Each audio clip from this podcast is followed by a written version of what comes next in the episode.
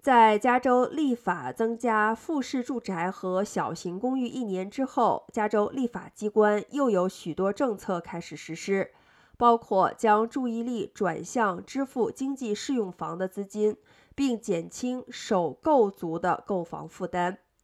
洛杉矶时报报道，这是迄今为止尚未引发人们关注的议题。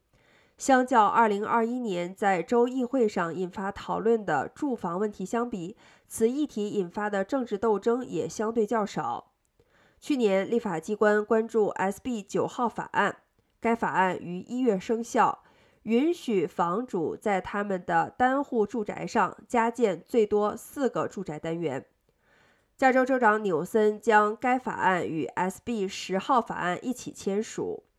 SB 十号法案允许城市在靠近交通和就业机会丰富的地区时，简化最多十个单元的小型公寓开发。尽管这两项法律都引发了城市和房主协会的反对。